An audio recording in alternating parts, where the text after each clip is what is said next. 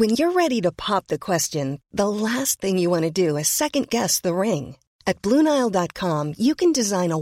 as and convenience choose you delivered right Nile dot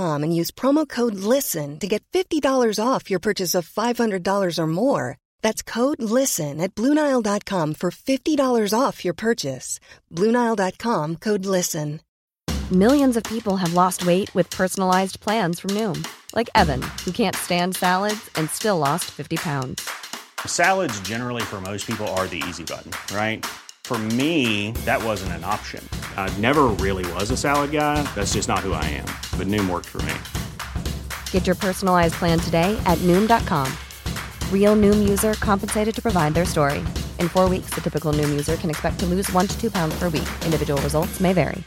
I'm Sandra, and I'm just the professional your small business was looking for. But you didn't hire me because you didn't use LinkedIn jobs. LinkedIn has professionals you can't find anywhere else, including those who aren't actively looking for a new job but might be open to the perfect role, like me. In a given month, over 70% of LinkedIn users don't visit other leading job sites. So if you're not looking on LinkedIn, you'll miss out on great candidates like Sandra. Start hiring professionals like a professional. Post your free job on linkedin.com/people today.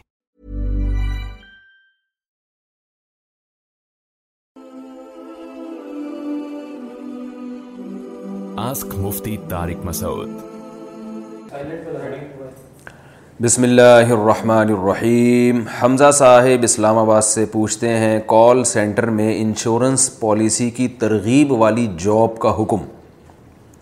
میں call centre میں رات کی shift میں job کرتا ہوں وہاں ہمیں باہر ملکوں جیسے برطانیہ امریکہ وغیرہ میں کال کرنی پڑتی ہے اور انہیں اپنی کمپنی کے لائف انشورنس کی پالیسی لینے کی ترغیب دینی ہوتی ہے اور یہ کہنا ہوتا ہے کہ کچھ دن بعد ہمارا لوکل ایجنٹ آپ کو دوبارہ کال کرے گا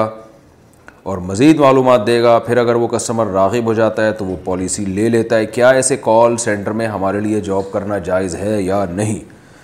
جناب حمزہ صاحب اسلام آباد سے یہ جاب جائز نہیں ہے کیونکہ بیمہ پالیسی انشورنس پالیسی یہ تمام علماء کے نزدیک حرام ہے ناجائز ہے اس کے حرام یا ناجائز ہونے کی وجوہات کیا ہیں میں دوسرے کلپ میں ریکارڈ کروا چکا ہوں یہ جوا بھی ہے سود بھی ہے غرر بھی ہے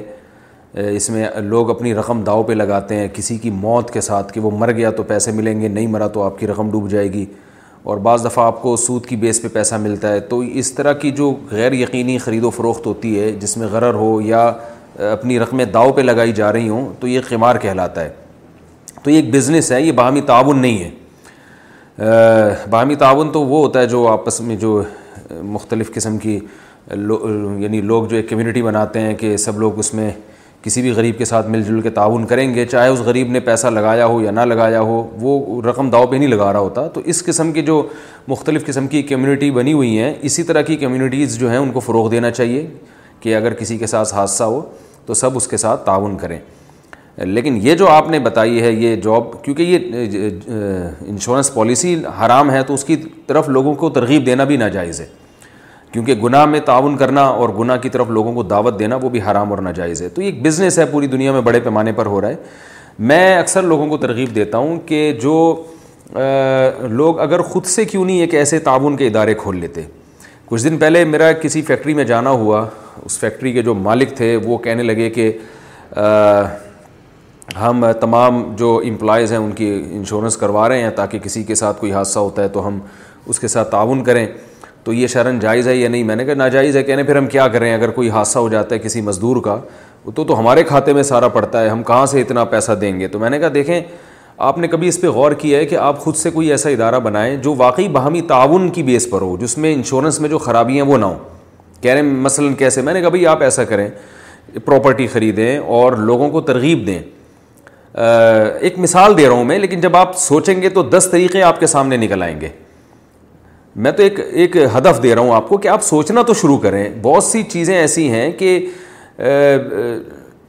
میں نے بیان میں ایک بات لوگوں سے کہی کہ لوگ یہ کہتے ہیں کہ ہمیں آرگینک چیزیں دیسی چیزیں کھانے کو نہیں ملتی مثال کے طور پر ہم خالص دودھ پینا چاہتے ہیں تو ہمیں نہیں ملتا تو میں ترغیب دیتا ہوں بھائی بکری پال لو کہہ رہے ہیں کہاں پالیں جگہ نہیں ہے بھائی آپ غور کریں گے نا بیٹھ کے سوچیں گے آٹھ دس لوگ آپ بیٹھ کے سوچیں کہ یار اور بھی تو آٹھ دس ایسے محلے میں لوگ ہوں گے جو میری طرح چاہ رہے ہوں گے کہ ہم خالص چیزیں کھائیں تو اس طرح کے آٹھ دس لوگ مل کے ایک پلاٹ رینٹ پہ لے لیں کرائے پہ لے لیں اس میں بکریاں پال لیں کوئی ملازم رکھ لیں اور دودھ پی لیا کریں تو جب تک آپ کسی چیز پہ سوچیں گے نہیں نا آپ کو راستہ نہیں ملے گا تو آج کل جو لوگ دودھ پی رہے ہیں انجیکشن والا جو بھینسوں کے انجیکشن لگایا جا رہا ہے وہ دودھ پی رہے ہیں وہ انجیکشن کے اثرات دودھ میں آ رہے ہیں اور بیماریاں پھیل رہی ہیں تو سوچیں تو صحیح اس کا آلٹرنیٹ کیا ہو سکتا ہے سوچیں گے تو یہ تو میں نے ایک پلاٹ کی ایک مثال دی ہے آپ کے سامنے دس راستے کھل جائیں گے میں نے ایک صاحب کو ترغیب دی کہ بھائی دو آٹھ دس لوگ مل کے ایک پلاٹ رینٹ پہ لیں اپنے جیسے آٹھ دس لوگ تلاش کریں رہے کہاں سے ملیں گے میں نے کہا یہ بھی سوچیں پہلے کہ کیسے ملیں گے تو جب اس پہ سوچیں گے تو آپ کو سام آپ کے سامنے دس راستے مل جائیں گے آپ کو ان شاء اللہ کہ آپ جیسے اور بھی بہت سے لوگ ہوں گے جو ان مصنوعی چیزوں سے تنگ آ چکے ہیں اور کیمیکل والی چیزوں سے بیزار ہو چکے ہیں تو خریدیں ایک پلاٹ خرید لیں یا رینٹ پہ لے لیں اور بکریاں پالیں اور اس میں جو ہے نا وہ میں نے کہا دودھ پیے بھی اور پیکنگ کر کے دودھ بیچیں بھی آپ کا بزنس بھی ہوگا تو وہ بڑے حیران ہوئے تو اس طرح بہت سارے راستے مل سکتے ہیں یہ تو ایک میں نے بتایا آپ کو اگر یہ سوٹیبل نہیں ہے تو سوچیں کوئی دوسرا راستہ نکل آئے گا تو ایسے ہی ہمیں چاہیے کہ ہم اپنے خاندان میں اور اپنی برادری میں ایسی کمیونٹیز بنائیں ایسی کمیونٹی بنائیں کہ بھائی دیکھو کسی کے ساتھ بھی کسی بھی وقت حادثہ ہو سکتا ہے تو ہم سب نے مل کے اس کے ساتھ تعاون کرنا ہے اس کے لیے ہم ایک فنڈ قائم کرتے ہیں ایک باکس قائم کرتے ہیں اس میں سب لوگ چندہ کیا کریں اور اس کو ہم پھر اسے بزنس میں بھی لگا سکتے ہیں اس سے کوئی پراپرٹی بھی خرید سکتے ہیں اور اسے ہم کوئی دکان بھی خرید سکتے ہیں رینٹ پر اور جو اس کا رینٹ آئے گا وہ جمع ہوتا رہے گا اور ان اصول اور ضوابط کے تحت اس رینٹ سے ہم لوگوں کی مدد کریں گے تو کچھ بھی کیا جا سکتا ہے تو فیکٹری کے مالکان بھی اپنے مزدوروں کے لیے یہ کر سکتے ہیں اس کا فائدہ یہ ہوگا کہ اس میں آپ جیسے چندہ دیں گے نا تو مزدور خود بھی بڑھ بڑھ کے چندہ دیں گے اور وہ ثواب سمجھ کے دیں گے کہ یہ ایک ثواب ہے جس میں ہمارے ہی کسی بھائی کے ساتھ تعاون ہوگا اور جب لوگوں کو پتہ چلے گا تو لوگ بھی دیں گے اس میں تو یہ اس میں برکت ہوگی انشاءاللہ تو اپنے آپ کو یہ انشورنس اور بیمہ پالیسیوں کا جو ایک حرام بزنس ہے اس کی مصیبت سے اپنے آپ کو نکالنے کی کوشش کریں تو اللہ تعالیٰ ہمیں عمل کی توفیق عطا فرمائے شرعی معذور کی نماز اور وضو کا حکم اچھا اس میں ایک اور بات بھی ہے کہ اگر کوئی ایسی کمیونٹی نہیں بنتی تو اپنے آپ کو حادثات کی تلافی سے بچانے کے لیے اگر آپ کے ساتھ آٹھ دس لوگ مل کے ایسی کوئی کمیونٹی نہیں بناتے ایسی کوئی کمیٹی نہیں بناتے تو آپ خود اپنے اپنے ڈیفینس کے لیے آپ کچھ پیسے انویسٹ کر کے رکھیں کہ اپنی تنخواہ میں سے ہر مہینے کچھ پیسے بچائیں آپ اسے پراپرٹی میں لگائیں گولڈ خرید کے رکھ لیں کچھ بھی کریں کہ بھائی اگر میرے ساتھ کوئی حادثہ ہوتا ہے تو میں ان پیسوں سے اپنی تلافی کروں گا تو یہ بھی تو کیا جا سکتا ہے نا آخری درجہ ہے یہ ان لوگ کہتے ہیں کہ نہیں انشورنس جو کمپنیاں ہیں ان میں ہم جب انویسٹ کرتے ہیں تو اس میں زیادہ پروفٹ ملتا ہے دیکھیے اس میں تو اگر آپ کے ساتھ حادثہ ہوا تو آپ کو ٹھیک ٹھاک نفع ملے گا لیکن اگر حادثہ نہیں ہوا تو یہ بھی تو سوچیں کہ آپ کی یہ رقمیں ضائع ہو رہی ہیں حادثہ تو سو میں سے دو لوگوں کے ساتھ ہوتا ہے تو یہ آپ نے کیوں فرض کیا ہے کہ آپ کے ساتھ حادثہ لازمی ہوگا جب کہ آپ کوئی ایسی کمیٹی بنائیں گے تو اس میں آپ کی رقم ضائع نہیں ہوگی وہ تو آخرت میں جمع ہو رہی ہے اللہ کے اللہ کے بینک میں جمع ہو رہی ہے وہ تو مقصود ہے کہ بھائی اور اگر آپ کے ساتھ حادثہ ہو گیا تو جہاں دوسروں کے ساتھ تعاون ہوگا آپ کے ساتھ بھی تعاون ہوگا تو اور آپ نے اپنے لیے جو اپنے ڈیفینس کے لیے جو آپ نے پیسے انویسٹ کیے تھے اگر آپ کے ساتھ حادثہ ہو گیا تو وہ پیسے کام آ جائیں گے نہیں ہوا حادثہ تو وہ پیسے پھر بھی آپ کے ہیں وہ ضائع نہیں ہوں گے تو انشورنس جو ہے یہ تو ایک دنیا میں ایک جو سرمایہ دار لوگ ہیں انہوں نے پیسے سے پیسہ بنانے کے لیے ایک بزنس نکالا ہوا ہے اور اس کے اخلاقی نقصان بھی بہت ہیں جب حوادث زیادہ ہونا شروع ہو جائیں گے تو یہ لوگ بھاگ جائیں گے پھر ظاہر ہے یہ سب کی سب کے نقصان کی تلافی نہیں کر سکتے اور اس میں باہمی تعاون کا عنصر اس لیے بھی نہیں ہے کہ جو جتنا زیادہ پیسوں کا محتاج ہوتا ہے اس کے لیے بیمہ پالیسی لینا اتنا ہی زیادہ مشکل ہوتی ہے اس طرح لائف انشورنس بہت مشکل ہو جاتا ہے مثال کے طور پر آپ کسی بیمار کو لے جائیں کہ تو وہ نہیں انشورڈ نہیں ہوگا وہ وجہ اس کی یہ ہے کہ وہ کہیں گے یہ تو مر جائے گا تو یہ لاس میں جا رہا ہے ہٹا کٹا کسی باڈی بلڈر کو لے جائیں جس کے مرنے کا دور دور کبھی کوئی چانس نہ ہو تو اس کو فوراً یہ پالیسی دے دیں گے وہ تو اس سے پتہ چلتا ہے یہ تعاون بھی نہیں ہے کیونکہ تعاون میں تو جو زیادہ محتاج ہے اس کے ساتھ وہ زیادہ تعاون کے لائق ہوتا ہے اور جو کم محتاج ہے وہ کم تعاون کے لائق ہوتا ہے جبکہ انشورنس کمپنیوں میں جو جتنا زیادہ محتاج ہے اس کو اس کے جو پروفٹ کا ریشو ہے وہ بھی کم ہوگا اور اس کی قسطیں بھی زیادہ ہوں گی اور کوشش وہ کریں گے اس کو کسی طرح سے یہاں سے بھگاؤ یہ ہماری پالیسی کا حصہ ہی نہ بنے تو پتہ چلے یہ خالصد بزنس ہے ویسے جو اس کی فقہی کیفیت تکیف ہے وہ تو میں نے آپ کے سامنے مختصر بیان کر دی غرر قمار اور ربا اس میں پایا جاتا ہے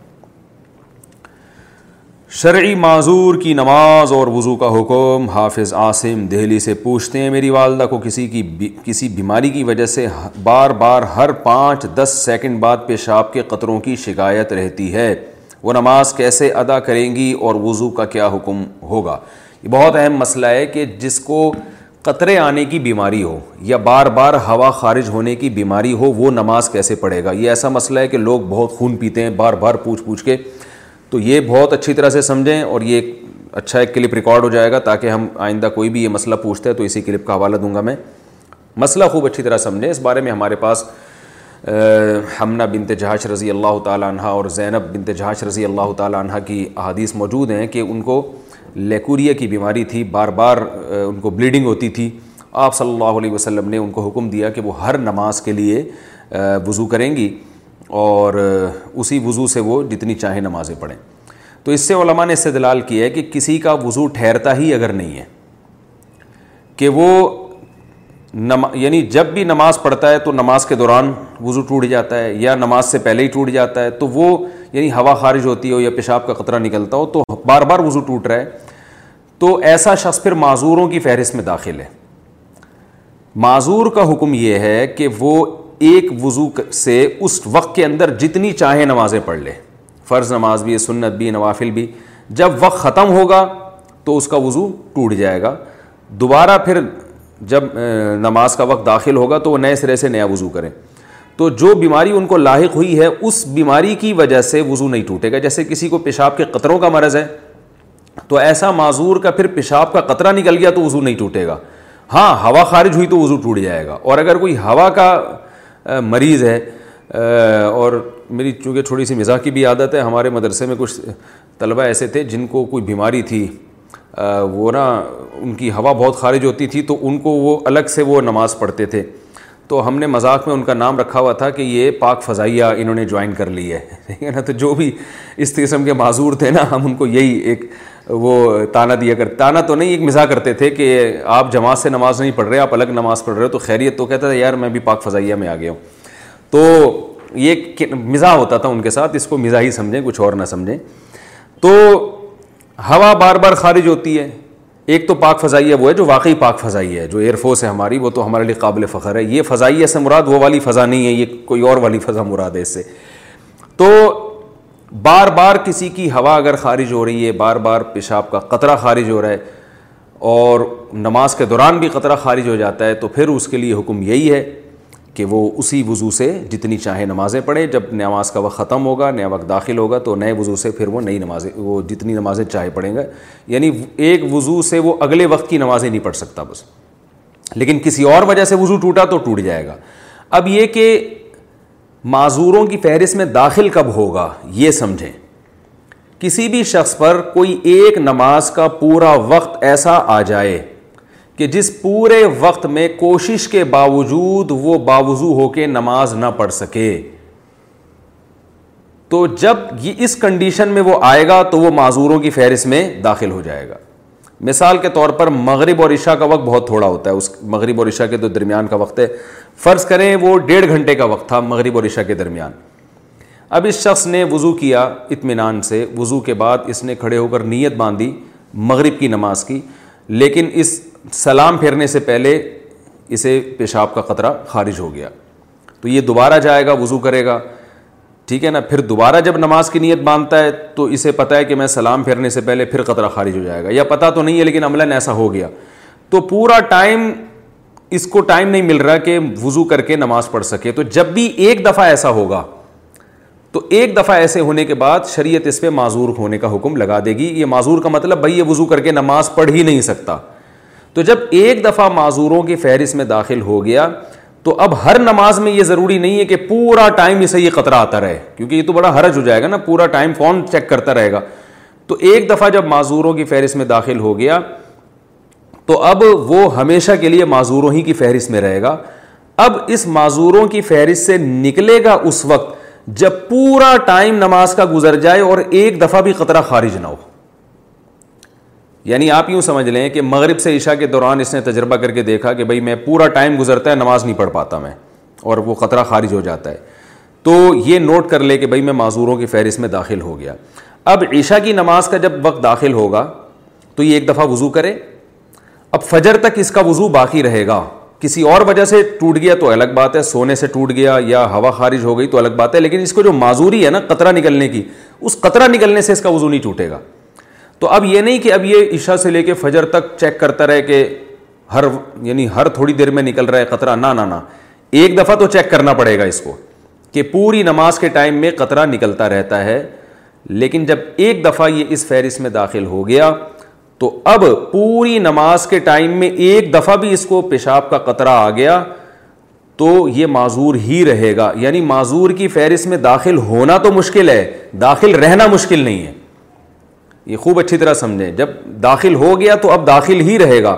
اب یہ صحت مند لوگوں کے حکم میں اس وقت آئے گا جب پوری نماز کا ٹائم گزر جائے اور ایک دفعہ بھی اسے قطرہ خارج نہ ہو تو ہم کہیں گے اب یہ ٹھیک ہو گیا ہے کیونکہ پوری نماز کے ٹائم میں ایک دفعہ بھی قطرہ خارج نہیں ہوا تو جب ٹھیک ہو جائے گا پھر یہ عام لوگوں کے حکم میں آ جائے گا کہ جیسے عام لوگ پراپر طریقے سے وضو کرتے ہیں اور قطرہ خارج ہونے سے ان کا وضو ٹوٹتا ہے تو اس کا بھی وضو ٹوٹ جائے گا امید ہے انشاءاللہ سمجھ میں گیا ہوگا یہ مسئلہ اچھا بھائی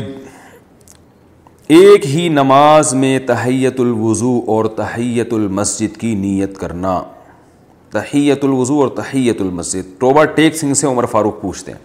اگر ہم مسجد میں جا کر وضو کریں اور ساتھ ہی تحیت الوضو کی دو رکتیں پڑھیں تو کیا اسی نماز میں تحیت المسجد کی نیت بھی کر سکتے ہیں جی ہاں میرے بھائی نوافل میں تداخل جائز ہے تداخل کا مطلب ایک نفل میں دوسرے نفل کی نیت تو جو تحیت المسجد ہے نا یا تحیت الوضو اس کا فلسفہ شریعت میں یہ ہے کہ آپ نے جب وضو کیا ہے تو اس وضو کو سے کوئی کسی کام میں لے آئیں کیونکہ وضو اصل نماز کے لیے تو اس لیے اعضا جب گیلے ہیں تو آپ اس سے کام میں لے آئیں یعنی اس سے نماز پڑھ لیں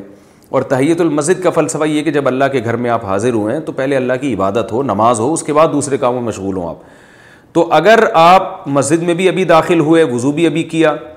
تو دونوں نیتیں کی جا سکتی ہیں ایک ہی نماز میں وہ مسجد کا ادب بھی ہو جائے گا اور وضو کا احترام بھی ہو جائے گا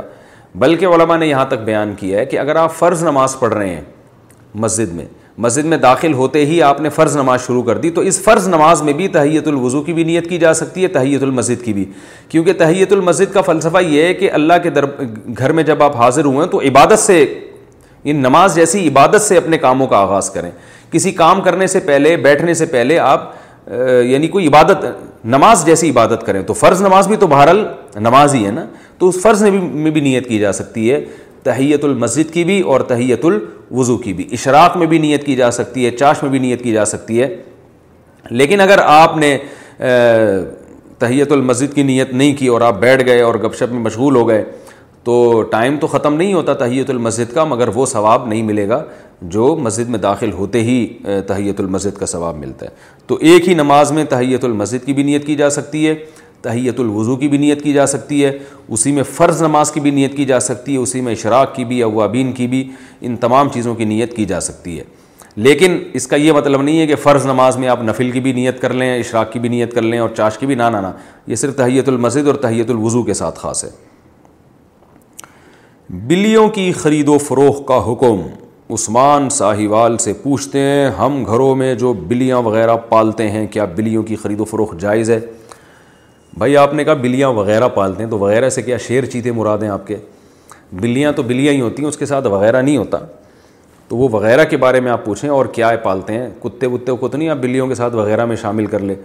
تو بہرحال بلیاں اگر پالتے ہیں تو وہ جائز ہے اس میں کوئی حرج نہیں ہے حضرت ابو حریرا رضی اللہ تعالیٰ عنہ کو حریرا اس لیے کہا جا سک کہا جاتا تھا کہ وہ بلیاں پالتے تھے ہررا عربی میں بلی کو کہتے ہیں حریرا بلی کا بچہ یا چھوٹی بلی یا پیاری سی بلی کو کہتے ہیں تو عربی میں ابو جو ہے نا والے کو بھی کہتے ہیں ابو حریرا بلیوں والے تو وہ بعض کتابوں میں ملتا ہے کہ ان کی آستینیں اتنی بڑی ہوتی تھیں کہ وہ بلی کا بچہ اس میں گھس جایا کرتا تھا تو حضرت ابو حریرا کے بارے میں یہ کہا جاتا ہے کہ وہ بلیاں پالا کرتے تھے اور نبی صلی اللہ علیہ وسلم سے کوئی اس کی ممانعات بھی نہیں ہے بہرحال بلی پالنا جائز ہے کوئی حرج نہیں ہے سافٹ ویئر کے پائریٹڈ اور کریکٹ ورژن کا استعمال کالجز میں ریسرچ کے لیے بعض سافٹ ویئر کی شدید ضرورت پڑتی ہے جن کی قیمت بازار میں ہزاروں یا لاکھوں میں ہوتی ہے ایسے موقع پر لوگ سافٹ ویئر کا پائریٹڈ ورژن کریکٹ ورژن استعمال کرتے ہیں یا کریکٹ ورژن استعمال کرتے ہیں کیا ان کا استعمال جائز ہے یہ نہیں محمد نثار ممبئی سے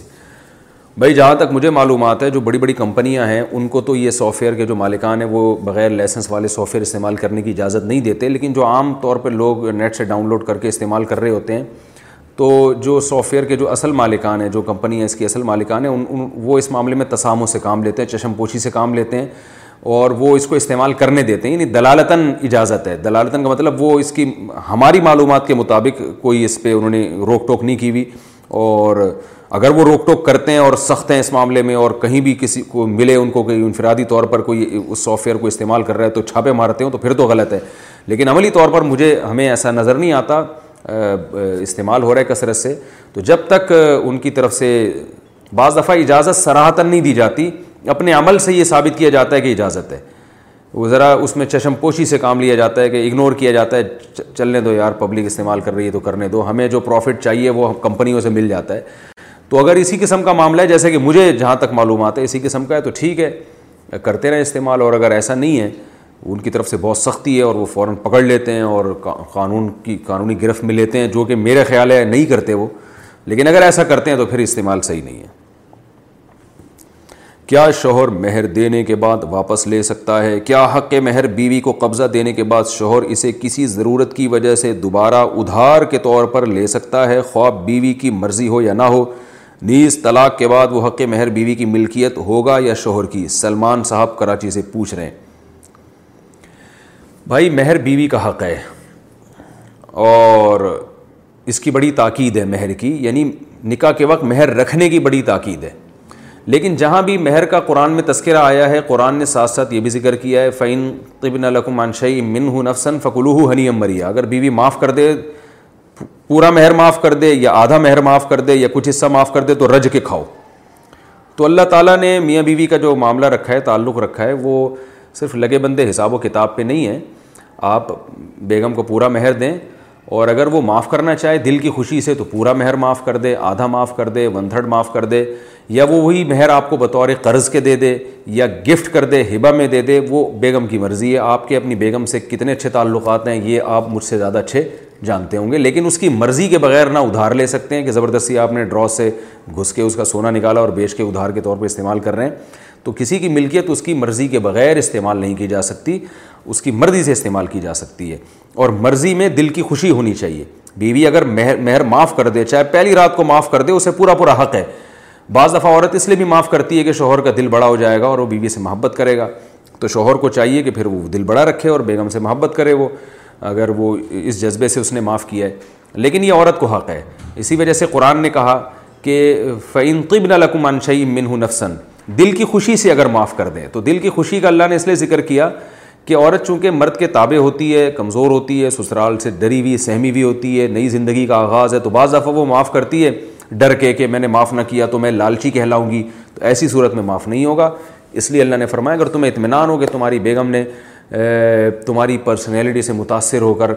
اور تمہاری یعنی محبت میں دیوانہ ہو کر اس نے مہر معاف کر دیا ہے تمہیں اطمینان ہو کہ تم اتنے اچھے ہو کہ تمہاری بیوی کو تم سے اتنی محبت ہے اور واقعی دل کی خوشی سے معاف کر رہی ہے تو پھر اللہ نے کہا رج کے کھاؤ پھر کنو ہنی امریا کیسے عجیب الفاظ ہیں یہ نہیں کہا فرمایا کھاؤ رج کے کھاؤ بیگم کا مال ہے تمہارے لیے حلال کر رہی ہے تو کھا لو بھائی اس اس مال کو تم جنید صاحب حیدرآباد انڈیا سے پوچھتے ہیں کیا نظر لگ جانے کے ڈر سے کوئی آدمی اپنی پراپرٹی یا مالی معاملات کو چھپا سکتا ہے یا جھوٹ بول سکتا ہے یا نہیں جھوٹ بولنا تو جائز نہیں ہے البتہ نظر لگنے کے خوف سے آپ اپنی پراپرٹی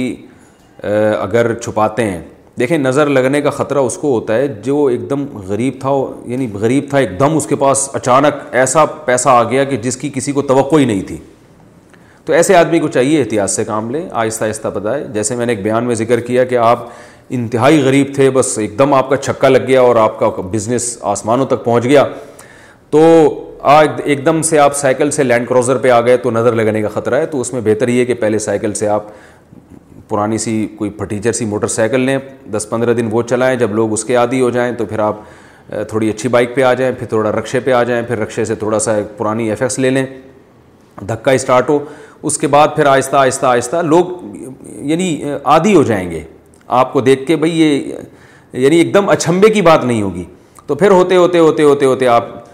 کرولا پہ آئیں پھر لینڈ کروزر پہ آئیں پھر اس کے بعد آپ کا اپنا جہاز ہو آپ خود پائلٹ بن کے اس جہاز کو اڑائیں تو انشاءاللہ نظر نہیں لگے گی یہ اتنے سارے جو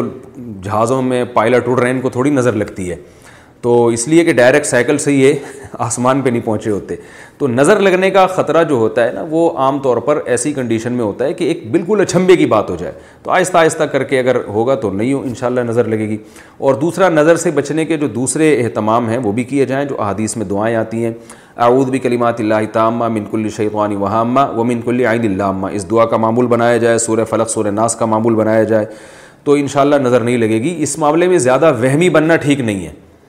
اب کب تک چھپاتے رہیں گے ساری زندگی غریبوں کی طرح گھومتے رہیں گے اللہ نے آپ کو پیسہ دیا ہے حدیث میں یہ بھی تو آتا ہے ان اللہ یحب اثر نعمت ہی اللہ دی اللہ یہ چاہتے ہیں کہ اللہ نے جب کسی کو دولت دی ہو تو اس کے لباس و پوشاک سے وہ دولت نظر آنی چاہیے اللہ نے جب آپ کو پیسہ دیا ہے تو آپ کا لائف اسٹائل ایسا ہی ہونا چاہیے جیسے پیسے والوں کا ہوتا ہے کیونکہ یہ نعمت کی ناشکری ہے کہ پیسہ دیا اور آپ غریبوں کی طرح رہنے صرف اس لیے کہ نظر نہ لگ جائے لینڈ کروزر کے پیسے ہیں آپ کے پاس آپ پھٹ پٹی لے کے گھوم رہے ہیں نظر نہ لگ جائے تو نظر لگ کے یہی ہوگا نا لینڈ کروزر میں گھوم کے نظر لگے گی تو پھٹ پٹی پہ آ جائیں گے آپ تو ابھی سے ہی پھٹ پٹی پہ گھوم رہے ہیں ابھی تو نظر لگی نہیں ہے تو کیا فائدہ تو اس لیے اس میں نارمل رہنا چاہیے ہاں ایک دم سے اپنی کسی نعمت کو بیان کرنا اور اچھالنا یہ بہرحال غلط ہے بلکہ اس میں علماء کہتے ہیں اپنی نظر بھی لگنے کا خطرہ ہوتا ہے انسان کو تو آہستہ آہستہ آہستہ آہستہ نارمل لائف میں آئیں تو انشاءاللہ کچھ بھی نہیں لگے گا آپ کو جھوٹ بولنا جائز نہیں اور ہاں اس سے اہم بات یہ ہے کہ حاسدوں کو ویسے بھی اپنی دولت نہیں بتانی چاہیے جو جیلسی ہوتے ہیں وہ پھر نقصان پہنچانے میں لگ جاتے ہیں سورہ فلق میں ہے نا قلع برب الفلق منشر ما خلق و منشر غاسق ندا وقب و فی العقد و منشر حاصد ندا حسد اے اللہ میں پناہ مانگتا ہوں ان لوگوں کی جو حسد کرنے والے ہیں جب وہ حسد کرنے لگیں تو وہ بہت نقصان پہنچاتے ہیں تو حاصدین کے سامنے اپنی نعمت کو بہت زیادہ کھلے ڈلے انداز میں بیان نہیں کرنا چاہیے میڈیکل اسٹوڈنٹس اسٹوڈنٹس کا خاتون مریضوں کا ٹریٹمنٹ کرنا میں شیخ زید میڈیکل کالج رحیم یار خان میں زیر تعلیم ہوں یہاں ہمیں وارڈ میں فیمیل پیشنٹس کا بھی معائنہ کرنا پڑتا ہے اس حوالے سے رہنمائی فرمائیں کہ کیا انہیں ہاتھ لگانا درست ہوگا یا نہیں آصف اقبال صاحب ساہیوال سے پوچھتے ہیں دیکھیے یہ ہمارے ملک میں بہت بڑی حیائی ہے کہ فیمیل میل کا علاج کر رہے ہیں میل فیمیل کا علاج کر رہے ہیں یہ بالکل غلط ہے اس کے خلاف آواز اٹھانی چاہیے لیکن ظاہر ہے جب تک یہ سسٹم چل رہا ہے تو آپ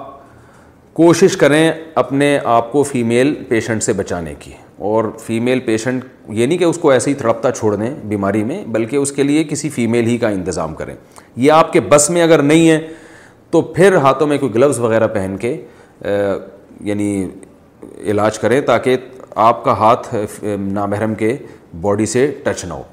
جو لبرل لوگ ہیں ان کو یہ باتیں فضول لگتی ہیں وہ کہتی ہیں دل صاف ہونا چاہیے تو میں لبرل لوگوں سے کہتا ہوں کہ اگر دل صاف نہ بھی ہو تو کیا ہو گیا یعنی آپ اتنے نیک بننے کی کوشش کیوں کرتے ہیں کہ دل صاف ہو تو کچھ نہیں ہے تو کوئی بات اگر دل بھی صاف نہیں ہے تو بھی کون سا کچھ ہو جائے گا یعنی اگر آپ کو نامحرم کو اس کا علاج کرتے ہوئے اس کی باڈی سے آپ کا ہاتھ ٹچ ہو رہا ہے اور آپ کے ذہن میں گندے خیالات آ رہے ہیں تو بھی کیا ہو جائے گا تو ظاہر ہے غیرت کے خلاف ہے اخلاقیات کے خلاف ہے تو صرف اخلاقیات کے خلاف یہ نہیں ہے کہ گندے خیالات آ رہے ہیں ایک مرد کا ہاتھ کسی نامحرم عورت کے ٹچ ہونا یہ بھی اخلاقیات کے خلاف ہے یہ بھی غیرت کے خلاف ہے تو یا تو پوری غیرت کو والی زندگی اختیار کریں یا بالکل ہی غیرت لیس ہو جائیں تو آگے بھی سوچیں پھر آگے بھی کچھ ہو گیا تو کیا ہو گیا میرے پاس بہت ساری کالز آ چکی ہیں ڈاکٹروں کے حوالوں سے سب ڈاکٹر خراب نہیں ہوتے ظاہر ہے ڈاکٹروں میں اچھائی کا ریشو زیادہ ہی ہے لیکن کچھ خراب بھی ہو جاتے ہیں خواتین پریشان ہوتی ہیں اپنے شوہروں سے کہ وہ ڈاکٹر ہیں اور فیمیل پیشنٹس کا علاج کرتے کرتے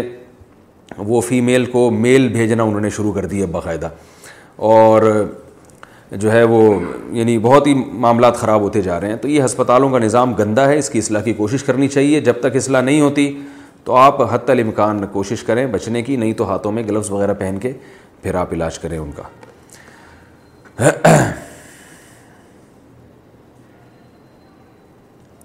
صف مکمل کرنے کے لیے نمازی کے آگے سے گزرنا محمد حمزہ اٹک پوچھتے ہیں کہ اگر کوئی شخص سنتیں پڑھ رہا ہو تو کیا صف مکمل کرنے کے لیے اس کے آگے سے گزر سکتے ہیں یا نہیں جی ہاں بھائی گزر سکتے ہیں اس لیے کہ نمازی کے آگے سے گزرنا بھی ناجائز ہے لیکن وہ گزرنا جو نماز ہی کی اصلاح کے لیے وہ جائز ہے کیونکہ صفیں جب خالی ہوتی ہیں تو نماز میں خلل پیدا ہوتا ہے تو آپ کوشش کریں کہ نمازی کے آگے سے نہ گزرنا پڑے لیکن اگر صف کو پورا کرنے کے لیے کوئی اور راستہ نہ ہو تو پھر نمازی کے آگے سے آپ گزر سکتے ہیں صف کو مکمل کرنے کی تاکید زیادہ ہے بھول جانے کے ڈر سے قرآن ہی یاد نہ کرنا آفتاب عالم انصاری انڈیا سے پوچھتے ہیں کہ مجھے قرآن یاد کرنے کا بہت شوق ہے اور آسانی سے ایک صفحہ بھی ایک گھنٹے میں یاد ہو جاتا ہے لیکن پھر بھولنے کا بھی خوف رہتا ہے اس لیے یاد نہیں کرتا ہوں اس بارے میں کچھ نصیحت فرما دیں بہت اچھا سوال ہے بھائی آج کل بہت سے لوگ یہ کام کر رہے ہیں کہ بھولنے کے خطرے سے یاد ہی نہیں کرتے تو یہ بالکل سوچ غلط ہے حدیث میں جو وعید آئی ہے کہ جو قرآن یاد کر کے بھول جائے اس پر بڑی شدید وعید ہے علماء کے راجہ قول کے مطابق یہ وعید اس شخص کے لیے ہے جو دیکھ کے بھی پڑھنا نہ جانتا ہو یعنی اس نے دیکھ کے پڑھنا سیکھ لیا اور پھر بعد میں دیکھ کے پڑھنا بھی بھول گیا آپ کہہ سکتے ہیں ایسا تو ممکن نہیں ہے کہ یعنی اتنا کوئی بھول جائے کہ دیکھ کے بھی نہ پڑھ سکے بھائی جب ایک دفعہ انسان تحریر سیکھتا ہے وہ تو ہمیشہ کے لیے سیکھ جاتا ہے نا تحریر پڑھنا تو دیکھیں یہ نبی صلی اللہ علیہ وسلم کے دور میں یہ امکان تھا اس زمانے میں خط بہت مشکل سے لکھے جاتے تھے اتنی کتابیں نہیں تھیں آج تو پریکٹس اتنی زیادہ ہو جاتی ہے کہ جو دیکھ کے پڑھنا سیکھتا ہے وہ پھر سیکھ ہی جاتا ہے وہ اسے بار بار تحریریں پڑھنے کو ملتی ہیں لیکن رسول اللہ صلی اللہ علیہ وسلم کے دور میں ایسا نہیں تھا آج ایک تحریر کسی نے دیکھی ہو سکتا ہے کئی مہینے تک دیکھی نہ ہو تو وہاں امکان تھا کہ کسی نے قرآن دیکھ کے پڑھنا سیکھا ہو یا حفظ کیا ہو زبانی اور وہ پھر اتنا بھول جائے کہ اب دیکھی ہوئی تحریر بھی نہ پڑھ سکے ممکن تھا تو علماء کے راج قول کے مطابق اس سے وہی لوگ مراد ہیں جو دیکھ کے بھی نہ پڑھ سکیں اس لیے بالکل قرآن کو چھوڑ دینا کہ میں دیکھیں جب قرآن آپ یاد کرتے ہیں نا پھر اگر بھول بھی جائیں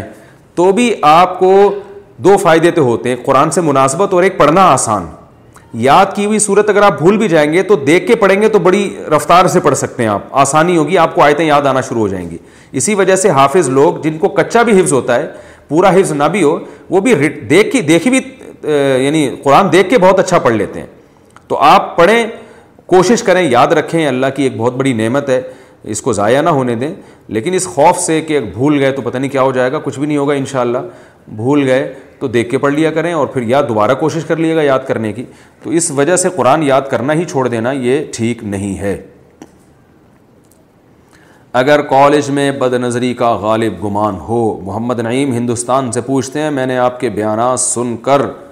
وہ طریقے اپنی زندگی میں لائے ہیں جس سے بد نظری سے بچ جاتا ہوں مگر میں کالج میں رہتے ہوئے جب ٹیچر پڑھاتی ہیں جب ہاں جب مگر جب کالج میں رہتے ہوئے جب ٹیچر پڑھاتی ہیں تو مجھ سے بد نظری سے نہیں بچا جاتا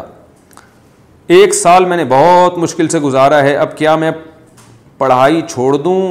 اور دکان پر وقت دوں یا پھر میں کیا کروں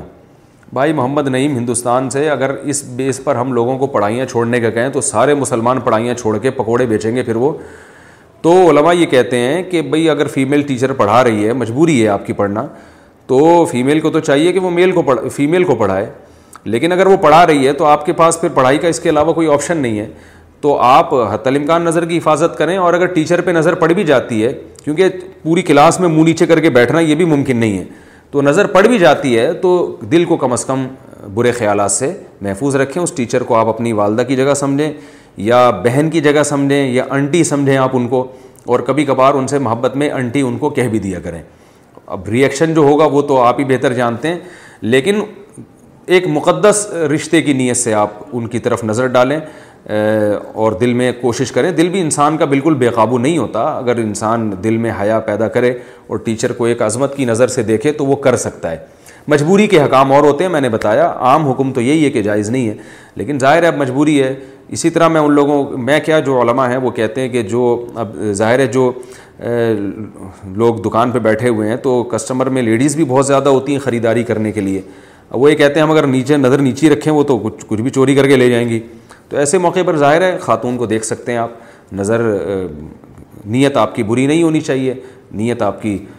جو ہے وہ اس کو صاف رکھیں آپ اپنے دل کو ایسا ٹھرکی بننا کہ جس عورت پہ بھی نظر ڈالو بری نیت سے ڈالو یہ تو ویسے بھی غیر اخلاقی حرکت ہے عورت کا صرف ایک ہی تو پہلو نہیں ہے کہ وہ مرد کی حوث پوری کرتی ہے عورت کے اور بہت سارے معاشرے میں پہلو ہیں فی الحال وہ آپ کی ٹیچر ہیں اس پہلو سے آپ ان کو دیکھ سکتے ہیں پھر بھی اگر برے خیالات آ رہے ہیں تو حتی الامکان قابو کرنے کی کوشش کریں آپ تو اگر آپ چاہیں گے اپنے اوپر قابو رکھنا اور اپنے اوپر کنٹرول رکھنا چاہیں گے انشاءاللہ اللہ تعالیٰ آپ کی مدد کرے گا محمد سجاد کویت سے پوچھتے ہیں کیا قیامت پندرہویں صدی میں آئے گی شب معراج میں حضور صلی اللہ علیہ وسلم نے اللہ رب العزت سے پوچھا کہ قیامت آنے میں کتنے دن ہیں تو اللہ تعالیٰ نے فرمایا کہ قریب ڈیڑھ دن اور اس جہاں کا ڈیڑھ دن یہاں کے پندرہ سو سال کے برابر ہوتا ہے اس لحاظ سے ابھی جو پندرہ سو صدی چل پندرہویں صدی چل رہی ہے تو کیا قیامت بہت قریب ہے بھائی ایسی حدیث تو میرے علم میں کوئی بھی نہیں ہے ایسی کوئی رپورٹ اب تک ہم نے سنی نہیں ہے کہ پندرہویں صدی میں قیامت آ رہی ہے اللہ نہ کرے ابھی لیٹ ہی آنے دیں تو زیادہ اچھا ہے قیامت قریب ہے لیکن پچھلی امتوں کے لحاظ سے قریب ہے جیسے قرآن میں آتا ہے نا اقتربت تربتہ قیامت قریب آ گئی ہے تو قریب کا مطلب یہ ہے کہ اور حدیث میں یہ بھی آتا ہے بوئستو انا وسا کا ہاتھ ہی نہیں میں اور قیامت اس طرح اللہ نے ساتھ ساتھ بھیجے تو نبی صلی اللہ علیہ وسلم کے زمانے کے بہت قریب ہے قیامت اسے سے بعض لوگ اشکال کرتے ہیں کہ پندرہ سو سال تو ہو گئے اب تک کیوں نہیں آئی یعنی چودہ سو سال سے زیادہ ہو گئے اب تک کیوں نہیں آئی تو یہ تو قریب تو نہیں ہے تو یاد رکھیں ہماری ام جو امتیں ہیں نا ان کی عمریں بہت تھوڑی ہیں اس لحاظ سے ہمیں یہ چودہ سو سال زیادہ لگ رہے ہیں اگر آپ پچھلے پیغمبروں سے کمپیئر کریں تو ہزار ہزار سال تو اس وقت عمریں ہوا کرتی تھیں نو علیہ السلام نے ساڑھے نو سو سال تو صرف تبلیغ کی ہے تو اگر ان امتوں سے آپ کمپیئر کریں تو یہ ایک آدمی کی عمر بنتی ہے یعنی یوں سمجھیں کہ نو اگر نبی صلی اللہ علیہ وسلم کے دور میں نو علیہ السلام پیدا ہوتے تو ابھی انتقال ہوئے ہوئے تھوڑے دن ہی ہوئے ہوتے ان کو تو یعنی یہ تو ایک نسل پچھلی امتوں کے حساب سے گزری ہے اور تو اس لیے پچھلی امتوں سے اگر کمپیئر کریں نا تو آدم علیہ السلام اور نبی صلی اللہ علیہ وسلم کا زمانے میں ہزاروں سال کا فرق ہے تو اس لحاظ سے قیامت نبی صلی اللہ علیہ وسلم کے دور کے بہت قریب ہے تو ہمیں یہ ڈیڑھ ہزار سال زیادہ لگ رہے ہیں لیکن یہ پچھلی امتوں سے کمپیئر کریں گے تو یہ ڈیڑھ ہزار سال کچھ بھی نہیں ہے تو اب ہمیں نہیں پتہ کب آئے گی قیامت پندرہویں صدی کا تو بہرحال کوئی ایسی بات نہیں ہے حدیث میں کہیں تذکر نہیں ملتا البتہ یہ ضرور ہے کہ حضرت عیسیٰ علیہ السلام آئیں گے حضرت مہدی آئیں گے دجال آئے گا سورج مغرب سے نکلے گا اور بہت بڑا جہاد ہوگا حدیث میں آتا ہے کہ اتنی بڑی لڑائی ہوگی کہ اس میں ایک جو لڑنے والے لوگ ہوں گے مسلمانوں میں ایک تہائی امت بھاگ جائے گی یعنی جو مجاہدین ہوتے ہیں اس لڑائی میں اتنا سخت فائٹ ہوگی کہ ایک تہائی بھاگ جائیں گے ایک تہائی شہید ہو جائیں گے اور ون تھرڈ وہ ہیں جو جن کو اللہ تعالیٰ فتح عطا فرمائیں گے تو فرمائے جو ایک تہائی بھاگ جائیں گے ان کی اللہ توبہ کبھی قبول نہیں کرے گا وہ بدترین قسم کے بھگوڑے ہوں گے اس وقت اور جو ایک تہائی شہید ہو جائیں گے وہ اس وقت زمین میں سب سے افضل ترین شہدا ہوں گے اور جو ایک تہائی فتح ہوگی وہ اس وقت بہترین غازی ہوں گے اس طرح کی حادیث ہمیں ملتی ہیں تو جب تک ایسے واقعات وجود میں نہیں آ جاتے یہ اس وقت تک قیامت نہیں آتی اگر پندرہ صدی میں جلی جلیے سارے واقعات ہو جاتے ہیں تو آ جائے گی اور اگر نہیں واقعات وجود میں آتے ہیں جیسے یاجوج ماجوج نے بھی نکلنا ہے ابھی تو بہت ساری نشانیاں جو ابھی پوری نہیں ہوئی ہیں بہت ساری ہو بھی گئی ہیں لیکن بہت ساری نہیں بھی پوری ہوئی ہیں تو جب تک وہ نشانیاں پوری نہیں ہوتی قیامت نہیں آئے گی اگر والدین زلفے رکھنے سے منع کریں نجم الہدا حیدرآباد انڈیا سے پوچھتے ہیں میں زلفیں رکھنا چاہتا ہوں کیونکہ وہ سنت ہے لیکن ہماری والدہ کہتی ہیں کہ بال کٹوا لیں تو کیا مجھے اپنی والدہ کی بات ماننی چاہیے بھائی ظلفِ رکھنا سنت عادیہ ہے کوئی دینی سنت نہیں ہے بہر النبی صلی اللہ علیہ وسلم سے محبت کا تقاضا ہے کوئی ظلفِ رکھنا چاہے تو رکھ بھی سکتا ہے نہ رکھنا چاہے تو بھی رکھ سکتا ہے یعنی نہیں بھی رکھ سکتا لیکن جب والدہ نے آپ کو منع کر دیا تو پھر یہ جو مباح چیزیں ہوتی ہیں ان میں والدہ کی اطاعت شریعت میں اس کی ترغیب زیادہ ہے تو اگر آپ کی والدہ کو آپ کی زلفیں پسند نہیں ہیں تو آپ والدہ کے کہنے پر بال کاٹ دیں اور چھوٹے بال رکھیں جیسا ہم والدہ کہہ رہی ہیں ویسے کریں والدہ کے احسانات بہت ہیں اور ان کی جو خدمت ہے جو انہوں نے آپ کو جو شریعت نے ہمیں بتایا اور جو مشاہدہ پر مبنی حقیقت ہے اس کے حساب سے یہ کوئی بال رکھنا اتنی بڑی سنت نہیں ہے جس کی وجہ سے آپ اپنے اپنی ماں کو ناراض کر دیں پہلے تو کوشش کر لیں اماں کو منا لیں آپ مان جائیں پھر بال رکھ لیں لیکن اماں نہیں مان رہی تو پھر اماں کو اماں پہلے بال بعد میں منگنی کے بعد تحفے تحائف کا تبادلہ عتیق الرحمن انڈیا سے پوچھتے ہیں کیا منگنی کے بعد لڑکا لڑکی کے لیے ایک دوسرے کو تحفے تحائف دینا جائز ہے ہر جائز کام کرنے کا نہیں ہوتا کچھ حیا اور غیرت کے خلاف بھی کچھ کام ہوتے ہیں آپ کو چاہیے تو ایک تو منگنی ہے اسلام میں ہے ہی نہیں منگنی کا لفظ عربی لغت میں نہیں ہے حالانکہ عربی بڑی فصیح و بلیغ زبان ہے کوئی چیز ایسی نہیں ہے جس کا عربی میں ترجمہ نہ ملتا ہو لیکن یہ منگنی کا لفظ ہی نہیں ہے عربی میں اس کا مطلب یہ صحابہ اس چیز سے مانوس ہی نہیں تھے عربی میں خطبہ ہوتا ہے خطبہ خطبہ کہتے ہیں نکاح کا پیغام بھیجنا اگر نکاح کا پیغام قبول ہو گیا تو نکاح کریں پیغام قبول نہیں ہوا تو کہیں اور ٹرائی کریں آپ بس یہ ہوتا ہے یہ جو وعدے کر کے بیٹھ جاتے ہیں کہ منگنی کر لی اور یہ غیر مسلموں سے ہمارے معاشرے میں ایک چیز آئی ہے تو اور اس کے فسادات بہت ہیں اکثر منگنیاں ناکام ہوتی ہیں ٹوٹ جاتی ہیں تو جہاں کہیں پیغام بھیجیں سمجھ میں آ جائے تو نکاح کریں رخصتی کسی وجہ سے تاخیر ہو سکتی ہے اس میں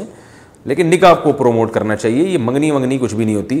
غلط رسومات ہیں یہ اور پھر منگیتر آپ کی کچھ بھی نہیں لگتی آپ اس سے بلا وجہ کیوں فری ہو رہے ہیں اس کو تحفے طائف گفٹ کیوں بھیج رہے ہیں آپ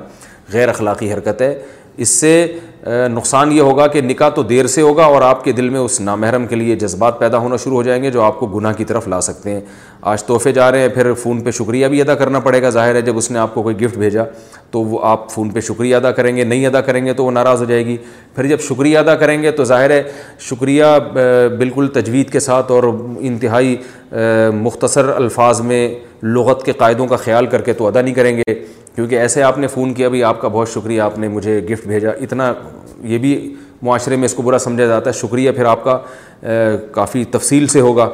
اور پھر وہ تفصیل سے شکریہ کے کے جواب میں بھی آپ کو بہت لمبے چوڑے شکریہ ملیں گے پھر وہ شکریہ ہوتے ہوتے گپیں شروع ہو جائیں گی پھر پتہ نہیں کیا کیا جو کچھ ہو رہا ہے معاشرے میں جو بے آئی تو اسلام نے جو باؤنڈری کھینچی ہے بیوی اور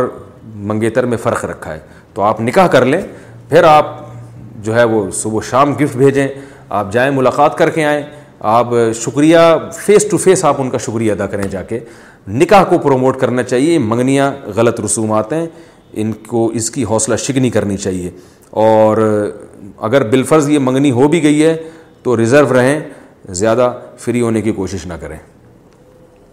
اور میں یہ بات عرض کروں جو منگیتر سے فری ہوتے ہیں اکثر ان کی منگنیاں بھی ٹوٹتی ہیں کیونکہ فری ہونے کے دوران کوئی نہ کوئی ایسی بات نکل جاتی ہے زبان سے جو منگیتر یا تو دل پہ لے جاتی ہے یا اس نے کوئی بات ایسی نکال لی جو آپ دل پہ لے گئے کیونکہ دونوں بڑے حساس ہوتے ہیں ایک دوسرے کو پرکھ رہے ہوتے ہیں تو اکثر اس سے منگنیاں ٹوٹ بھی جاتی ہیں تو اس فری ہونے میں یہ دنیا کا بھی نقصان ہے کیا حج کا ارادہ ہو تو حمل روکا جا سکتا ہے مسز شہریار کراچی سے پوچھتی ہیں مجھ پر پچھلے سال حج فرض ہو چکا ہے اس سال میں نے حج کرنے کی کوشش کی لیکن طبیعت خراب ہونے کی وجہ سے نہ کر سکی میری عمر سینتیس سال ہے ابھی ہمارے دو بچے ہیں تیسرے بچے کا تیسرے بچے کا ہم سوچ رہے ہیں مگر پھر حمل یا ڈیلیوری کی وجہ سے حج میں مشکلات ہو سکتی ہیں تو کس چیز کو فوقیت دی جائے حج کرنے کو یا بچے کی یا بچے کی ولادت ہونے دی جائے دیکھیں اگر آپ پہ حج فرض ہے اور وقتی طور پر اس ضرورت سے آپ بچے کی ولادت روک سکتی ہیں اس میں کوئی گناہ نہیں ہے کیونکہ آپ کا مقصد نسل روکنا نہیں ہے یا نسل میں کمی کرنا نہیں ہے جو فیملی پلاننگ والے کہتے ہیں نا دو بچے یہ اچھے یہ مقصد آپ کا نہیں ہے بلکہ کسی وقتی ضرورت سے حمل روکا جا رہا ہے تو سفر بھی ایک ضرورت ہے صحابہ کرام بھی جب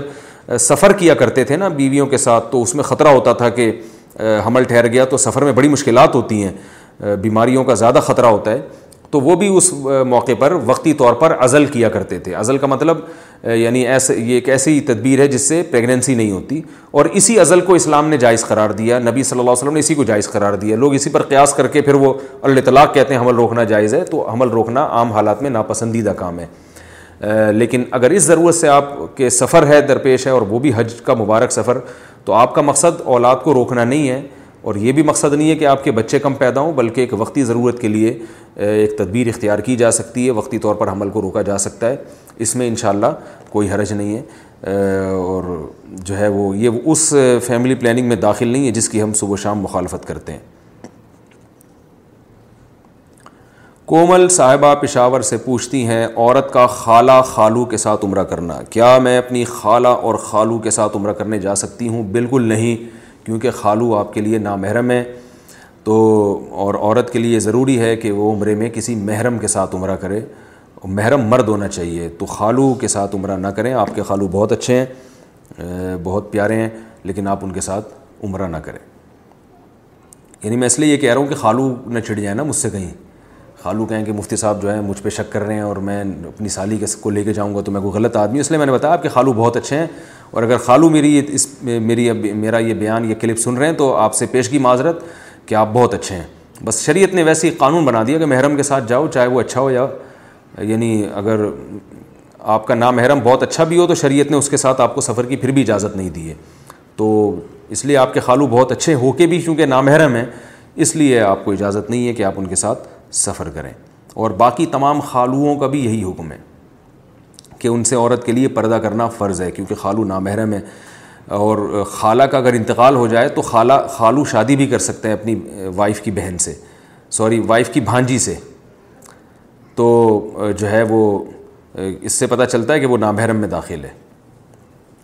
شوہر کے پیسوں سے صدقہ خیرات کرنے کا حکم مسز مشتاق کراچی سے پوچھتی ہیں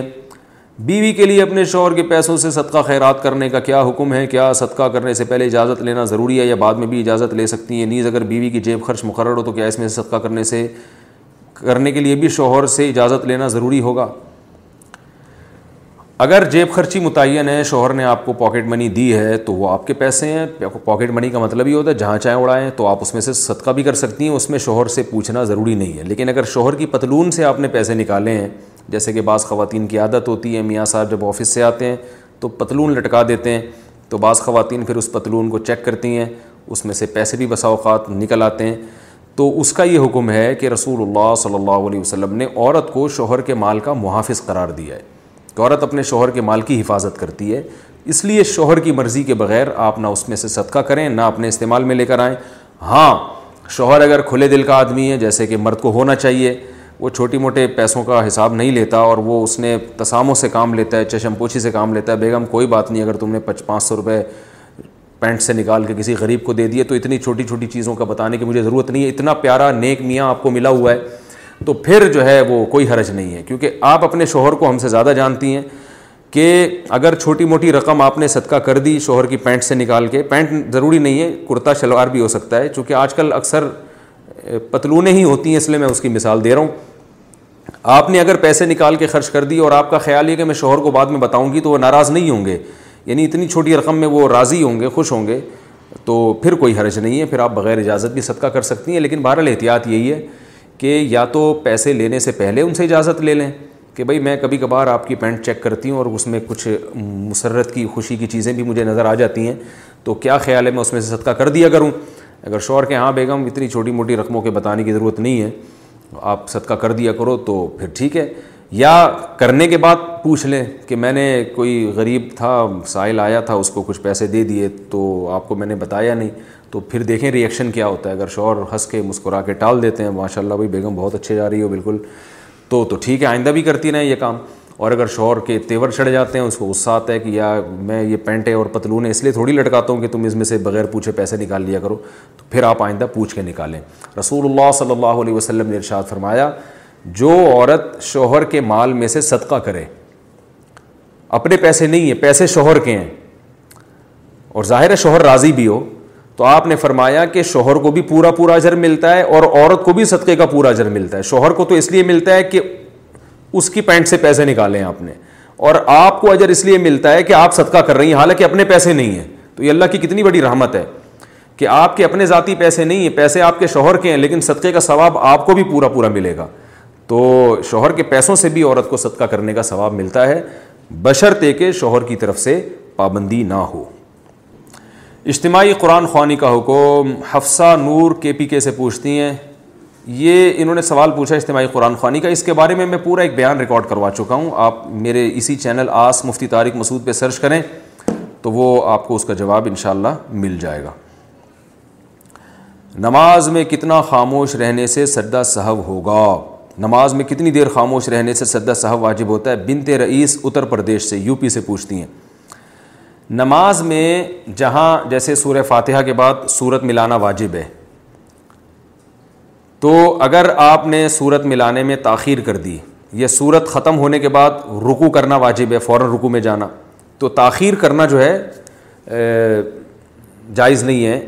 خاص مواقع پر ہر جگہ ایسا نہیں ہے بعض مواقع ہیں جہاں تاخیر سے کچھ نہیں ہوتا تو جہاں تاخیر کرنا ناجائز ہے وہاں نماز میں ایک رکن کے بقدر اگر تاخیر ہوگی تو وہ معتبر تاخیر سمجھی جائے گی اور وہ رکن ہے رکو اور سردے کی تین تسبیحات تو تین دفعہ سبحان ربی العلیٰ یا تین دفعہ سبحان ربی العظیم پڑھنے میں جتنی دیر لگتی ہے تو اتنی دیر میں پورا نماز کا ایک رکن ادا ہو جاتا ہے تو علماء نے یہاں اشتہاد کیا ہے کیونکہ قرآن و حدیث اس بارے میں خاموش ہیں کہ کتنی تاخیر سے سدا صاحب واجب ہوگا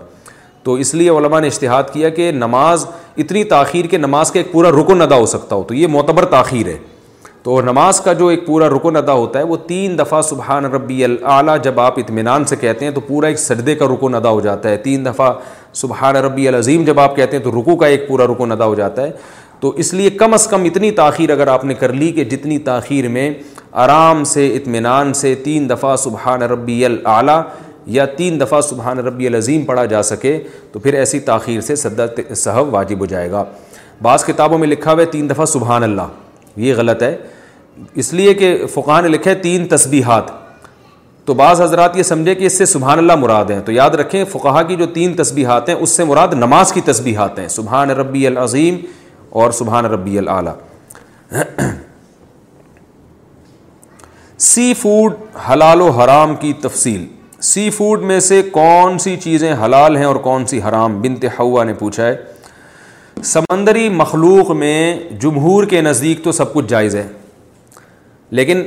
امام ابو حنیفہ امام ابو یوسف امام محمد بہت سے مسائل میں امام محمد نے امام ابو حنیفہ سے اختلاف کیا بہت سے مسائل میں امام ابو یوسف نے اختلاف کیا بہت سے مسائل میں دونوں نے امام حنیفہ سے اختلاف کیا یہ تینوں استاد شاگرد تھے لیکن یہ مسئلہ ایسا ہے کہ اس میں تمام علماء حنفیہ متفق ہیں کہ سمندر میں صرف مچھلی کھانا حلال ہے مچھلی کے علاوہ کوئی اور مخلوق وہ جائز نہیں ہے جو دیگر حضرات ہیں ان کی دلیل قرآن مجید کی آیت ہے لکم سعید البہ برری سعید البحری و متا الکم علی سیارہ کہ تمہارے لیے سمندر کا شکار اور اس کا کھانا حلال ہے یہ تمہارے کھانے کے طور پر اور مسافروں کے لیے اس آیت سے استدلال کیا ہے بہت سے حضرات نے ہمارے یہاں جو اہل حدیث حضرات ہیں وہ بھی چونکہ شافی مسلک کے ہی زیادہ قریب ہیں اور ان کے اصول وہی ہیں جو یعنی ظاہر حدیث کو لینا یا ظاہر آیت کو لینا تو ان حضرات نے جو ہمارے جو اہل حدیث حضرات ہیں یا عرب ملکوں میں جو فقہ حملی کو فالو کرتے ہیں تو ان حضرات کی جو دلیل ہے وہ قرآن مجید کی آیت ہے کہ اہل لکم سعید البحری کہ سمندر کا شکار ہم نے تمہارے لیے حلال کر دیا ہے تو سمندر کے شکار میں تو ظاہر ہے سب کچھ آ جاتا ہے جو حنفیہ کی دلیل ہے وہ پہلی بات تو یہ جو قرآن مجید کی آیت ہے یہ ایک خاص سیاق و سباق ہے اس کا وہ سیاق و سباق یہ ہے کہ قرآن مجید اس سے پہلے والی آیت میں یہ کہتا ہے کہ حالت حرم میں خشکی کا شک حالت احرام میں خشکی کا شکار تم پر حرام ہے اور آگے اللہ فرماتے ہیں کہ سمندر کا شکار حلال ہے تو اس سے پتہ چلتا ہے کہ سمندر کی ہر چیز کو حلال و حرال حرام نہیں قرار دیا جا رہا بلکہ یہ بتایا جا رہا ہے کہ حالت احرام کی پابندیاں وہ سمندر پہ لاگو نہیں ہوتی جیسے آپ خشکی میں جب شکار کرتے ہیں احرام کی حالت میں تو آپ پر اس کا کفارہ لازم آتا ہے تو سمندر کا شکار پہ کفارہ لازم نہیں آتا تو یہ خوب اچھی طرح سمجھیں یہ احرام کی متعلق یہ آیت نازل ہوئی ہے رہا مسئلہ کہ مچھلی کے علاوہ باقی چیزیں پھر کس دلیل سے امام ابو حنیفہ نے ان کو ناجائز کہا ہے اس کی دلیل قرآن مجید کی آیت ہے کہ یو ہل الحمۃ الخباس سب سے پہلی آیت یہ ہے کہ اللہ نے فرمایا کہ رسول صلی اللہ علیہ وسلم کا ایک وظیفہ یہ ہے کہ یہ پاکیزہ چیزوں کو تم پر حلال کر دیں گے اور خبیص اور گندی چیزوں کو حرام کر دیں گے اب جو خبائص ہے اگر ہم سمندر کی ہر چیز کو حلال قرار دے دیں تو سمندر میں تو ایسا ایسا گند نکلتا ہے جس کو کوئی بھی دنیا میں یعنی اگر حلال ہونے کا فتویٰ بھی دے گا تو کھائے گا نہیں وہ اس کو سمندر میں تو سمندری مینڈک بھی ہوتے ہیں تو پتہ نہیں کیا کیا گند نکل رہا ہے سمندر سے تو بدبودار چیزیں بھی نکلتی ہیں جن کی گھن آ رہی ہوتی ہے تو خبائش جو ہے نا خبائش وہ تو اسلام نے اس کو ناجائز قرار دیا ہے تو اگر ہم سمندر کی ہر مخلوق کو حلال قرار دیتے ہیں تو بھائی اس میں تو پھر سمندری مینڈک بھی آئیں گے اور اس میں تو بہت ساری گند بلا اس میں چیزیں بھی آئیں گی تو اس سے پتہ چلتا ہے کہ سمندر کی ہر چیز خبائش میں خبائش سے خارج نہیں ہے لوگ کہتے ہیں کہ خبیص اس چیز کو کہا جائے گا جس کو حدیث میں خبیص کہا گیا ہو یہ بات بھی غلط ہے بہت ساری چیزیں ہیں جس کو آپ بھی خبیص سمجھتے ہیں ہم بھی خبیص سمجھتے ہیں لیکن حدیث میں اس کو خبیص نہیں کہا گیا بلکہ حدیث اس سے خاموش ہے مثال کے طور پر عرب علماء یہ جو منی ہے اس کو پاک کہتے ہیں حرام یعنی ناپاک نہیں کہتے مگر اس کے کھانے کو حرام کہتے ہیں اور دلیل یہ دیتے ہیں کہ یہ خباش میں ہے یعنی سلیم الطبع انسان اس کو کبھی بھی گوارا نہیں کرتا تو پتہ یہ چلا کہ عرف سے بھی بہت سی چیزوں کا خبیص ہونا پتہ چلتا ہے اب مچھلی کو کیوں مستثنا کیا گیا اس کی دلیل رسول اللہ صلی اللہ علیہ وسلم کی حدیث ہے اوہلت لنا مئی تتان اسم اکو آپ صلی اللہ علیہ وسلم نے فرمایا اللہ نے دو مردار ہمارے لیے حلال کیے ہیں ایک مچھلی اور ایک ٹڈی اچھا مردار بھی قرآن کے مطابق حرام ہے جتنے بھی مردار ہیں اللہ تعالیٰ نے قرآن میں فرمایا کہ جگہ جگہ قرآن میں یہ آیت ہے کہ اللہ تعالیٰ نے تم پر مردار کو حرام کر دیا ہے یعنی جو مردار ہے وہ آپ نہیں کھا سکتے جانور ذبح کر کے کھانا پڑے گا تو سمندر کی جتنی مخلوق ہے وہ تو سب مردار ہیں وہ ذبح تو نہیں کی جاتی تو اس لیے نبی صلی اللہ علیہ وسلم نے دو چیزوں کو مستثنا کیا اس سے فرمایا او حلت لنا مئی تتان دو مردار ایسے ہیں جو ہمارے لیے حلال کیے گئے ہیں اسما کو ایک مچھلی ہے جو مردہ ہونے کے باوجود حلال ہے وہ ذبح نہیں کی جاتی اور ایک ٹڈی ہے ٹڈی ایک مخصوص چھوٹا سا پرندہ ہوتا ہے تو وہ بھی ہمارے لیے حلال ہے تو پتہ یہ چلا کہ تمام مردار وہ اسی طرح حرام ہے جس طرح قرآن نے حرام قرار دیا اس میں سمندر کا اور خشکی کا فرق نہیں ہے تو ان مردار میں دو چیزوں کو حدیث میں مستثنا کیا گیا ہے صرف مچھلی اور مچھلی اور اس کو ٹڈی کو تو اس سے پتہ چلتا ہے کہ مچھلی اور ٹڈی کے علاوہ باقی تمام مردار اپنی اصل پہ ہیں وہ جائز نہیں ہے تو اس لیے امام حنیفہ کا مسلک اس بارے میں بہت مضبوط ہے اور یہی بات پھر آ جاتی ہے جھینگے کی بھی کہ جھینگا کھانا جائز ہے یا نہیں تو فقہ حنفی میں جھینگا بھی ہماری رائے کے مطابق جائز نہیں ہے اس کی وجہ یہ ہے کہ مچھلی جب حلال ہے تو مچھلی یا تو ہم میڈیکل سائنس سے پوچھیں گے کہ یہ جھینگا مچھلی کی قسم میں ہے یا نہیں ہے یا ہم عرف سے پوچھیں گے تو میڈیکل سائنس بھی یہ کہتی ہے کہ جھینگا کا مچھلی سے دور دور تک مچھلی کی فیملی سے کوئی تعلق نہیں ہے اور عرف میں بھی جھینگے کو مچھلی نہیں سمجھا جاتا آپ اگر کسی سے کہیں کہ مچھلی لے کر آؤ اور وہ جھینگا اٹھا کے لے آپ کسی قیمت پہ قبول نہیں کریں گے اس کو ایک آدمی قسم اٹھاتا ہے کہ میں مچھلی نہیں کھاؤں گا تو وہ جھینگا کھانے سے اس کی قسم نہیں ٹوٹتی ہمارے بعض اکابر اس طرف گئے ہیں کہ جھینگا مچھلی کی قسم میں داخل ہے اور انہوں نے لغت سے استدلال کیا ہے کہ لغت کی کتابوں میں جھینگا کو جھینگا مچھلی لکھا ہوا ہے تو وہ بھی ہمارے بزرگ ہیں اکابر ہیں لیکن حضرت مفتی رشید احمد صاحب رحمہ اللہ تعالیٰ حضرت مولانا یوسف جھانوی صاحب رحمہ اللہ تعالیٰ کی رائے یہ تھی کہ ان حضرات نے جو استدلال کیا ہے نا ڈکشنری سے کہ لغت میں جھینگے کو مچھلی لکھا ہوا ہے تو فرمائے ڈکشنری سے استدلال درست نہیں ہے اس لیے کہ لغت میں اگر کسی چیز کو کوئی نام دے دیا جائے لیکن لوگ اس کو وہ سمجھتے نہ ہوں تو وہ پھر اس چیز میں داخل نہیں ہوگی جیسے انہوں نے لکھا ہے کہ جیسے سمندری گھوڑا اب ایک خاص قسم کا سمندر میں ایک جانور ہے جس کو سمندری گھوڑا کہا جاتا ہے تو نام تو اس کو گھوڑے کا دیا مگر اس میں گھوڑے کے حکام جاری نہیں ہوں گے اس لیے کہ لوگ اس کو گھوڑا سمجھتے نہیں ہیں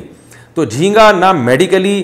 مچھلی سے کچھ میچ کرتا ہے ڈاکٹر تو یہاں تک کہتے ہیں کہ کسی گدھے کو اگر انسان کہہ دیا جائے نا تو یہ میڈیکلی اتنا عجیب نہیں ہے کیونکہ گدے کے بہت سارے پارٹس انسان سے ملتے ہیں اس میں ریڑھ کی ہڈی ہے اس میں پورا وہی تقریباً وہی سسٹم ہے جو انسان کا ہوتا ہے لیکن جھینگے کو مچھلی کہہ دینا میڈیکل سائنس بالکل اس کی نفی کرتی ہے کہ جھینگا مچھلی کی دور دور تک بھی کسی قسم میں داخل نہیں ہے تو اس لیے ہماری رائے کے مطابق جو حضرت اقدس مولانا یوس الجھانوی شہید رحمۃ اللہ علیہ کی رائے تھی اور حضرت مفتی رشید صاحب رحمہ اللہ کی رائے تھی وہ زیادہ مضبوط ہے اس بیس پر جھینگے سے بھی اوائڈ کرنا چاہیے لیکن اگر کوئی جھینگے کے جواز کا کوئی معتدل عالم کوئی بڑے عالم فتویٰ دیتے ہیں تو ان پہ بہرحال وہ بڑے بزرگ ہیں رائے ہیں رائے کا اختلاف علماء میں ہمیشہ سے رہا ہے تو لیکن میں ایک بات یہ کہتا ہوں کہ اتنی ساری اللہ نے چیزیں کھانے کے لیے پیدا کی ہیں مچھلیوں کی اتنی ساری قسم ہے تو آپ ان چیزوں کو کھاؤ نا جو مچھلیاں ہی سینکڑوں اقسام کی اللہ نے پیدا کی ہیں تو آپ کیوں جھینگے کی طرف جا رہے ہو جو اختلافی چیز ہے اس لیے اس میں جو جو ہے وہ